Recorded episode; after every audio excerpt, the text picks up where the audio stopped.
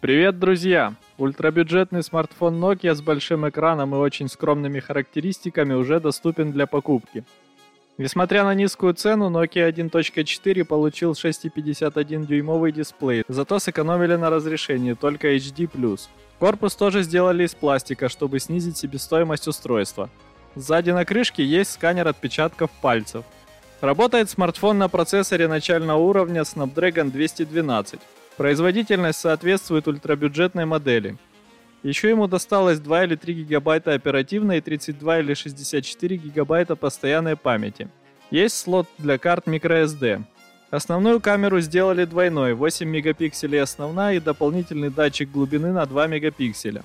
Также в Nokia 1.4 есть поддержка двух сим-карт 4G плюс 2G и Android 10 в облегченной версии Go. Еще сэкономили на разъеме, вместо современного USB Type-C поставили micro-USB.